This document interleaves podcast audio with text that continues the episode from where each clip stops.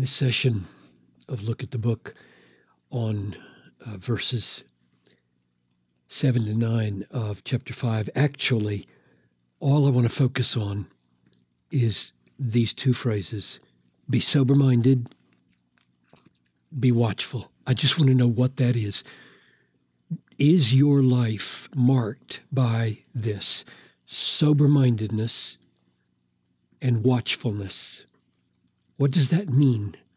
And how do we do that? Is it is it a good experience or is it excessively uh, burdensome? So I just think it's very crucial that we all come to terms with whether our lives are marked by watchfulness and soberness. So let's ask what they are. Father, grant, I pray, that as a result of this session together, all of us would be appropriately, biblically sober sober minded, and appropriately biblically watchful. Show us what it is and how to do it, I pray. In Jesus' name, amen. So, really, the, the, the method that we're trying to get at here is when you see phrases like this, not clauses, but just phrases, what, what is the meaning of them? And of course, the answer is found by focusing on the reality and just thinking about it and uh, turning them upside down, that is, asking what the opposites are, and then looking at them in context, and then broadening out to the other parts of First Peter to see how he uses th- these phrases. That's the strategy that I try to follow. So, sober minded, sober, seeing things for what they are, uh, when you're drunk, you're out of touch with the reality at least a little bit. So the opposite, drunk. What's the opposite of watchful? Well, it helps to, to think of, of watchful as, say, um, a watchman. The, the worst opposite would be he's asleep, right? So the opposite of watchful would be sleeping, and the opposite of sober would be drunkenness. And then you ask, okay, how do they relate to each other? What, why use both of those? It seems to me that if you go to sleep, then you totally lose your senses.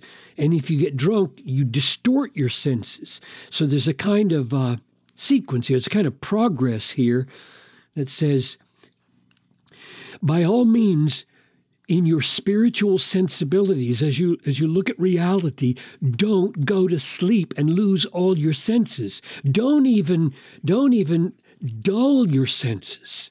Keep keep your sense your perception your awareness of reality not only um, awake but keep it sharp and clear and alert so then we ask, okay, sober uh, and watchful uh, uh, of what? What what senses are we trying to not let go to sleep and not let dulled? And in the context, then that's what you look at. You look at the context and you say, okay, I have an adversary. The devil, he's prowling around like a roaring lion. He's seeking to, to devour. So I must be I must be soberly and watchfully aware. I must be have I must have sensibilities of I have an adversary.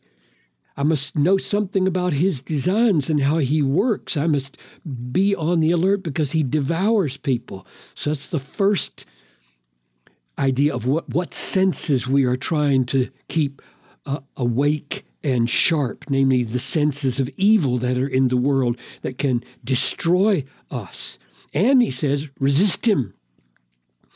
So that's not only the negative here of the enemy that we must be soberly and watchfully aware of, but what are the strategies and what are the means by which we can resist him and defeat him? And there's a key word here resist him firm in your faith, knowing. Knowing. So resist him knowing something. And that ties in with sober minded and watchful. We, we know something.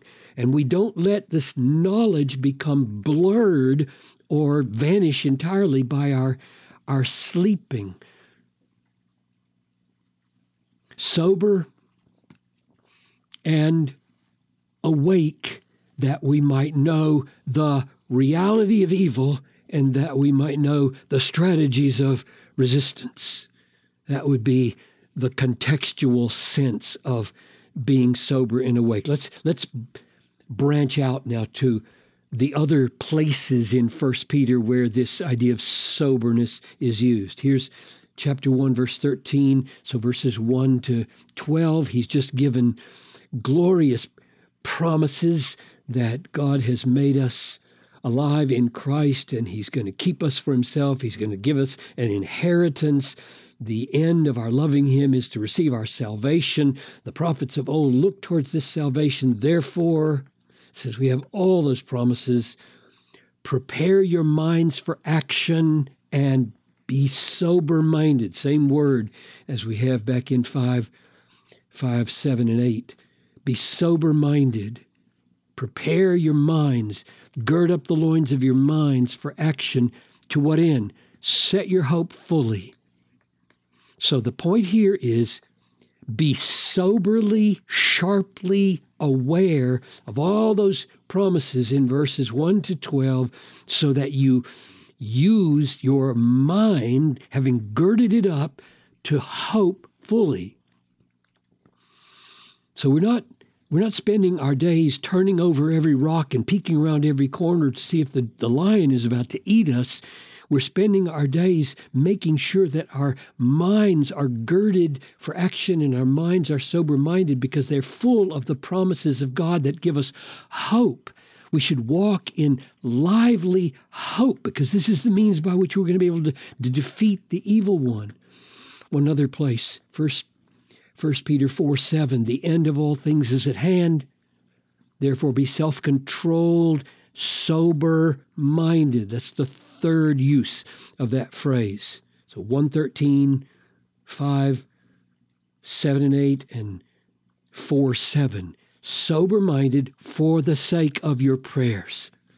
So now that gives us an angle that when we are sober minded, when we see things for what they really are, we are aware of God's readiness to hear and answer and our need for Him and His availability, and we are uh, picking up the walkie talkie of prayer and communing with Him and calling in His help all the time. So, a, sober minded person is a prayerful person because what he's aware of, what, what truth that he knows, is not just that the suffering is spreading around the world, and we shouldn't be surprised by it, knowing that the same kind of suffering are being re- experienced by your brotherhood. So, know that in your soberness. But we, all, we also know now that God is a God who gives us hope in 113 and he answers prayer in 4 7 and our sober mindedness and our watchfulness are to keep those truths, those things we know, in our minds so that we have, number one, an awareness of danger, number two, a constant, joyful awareness of faith sustaining promises and hope, and number three, a sense of wonderful awareness that God is there to answer our prayers. So, a life of sober mindedness and watchfulness is not an anxious life. We've already put those anxieties on God. It is a life of anxiety free alertness to real danger that devours and real promises that sustain our faith and real prayer that bring in God's power to enable us to resist the devil.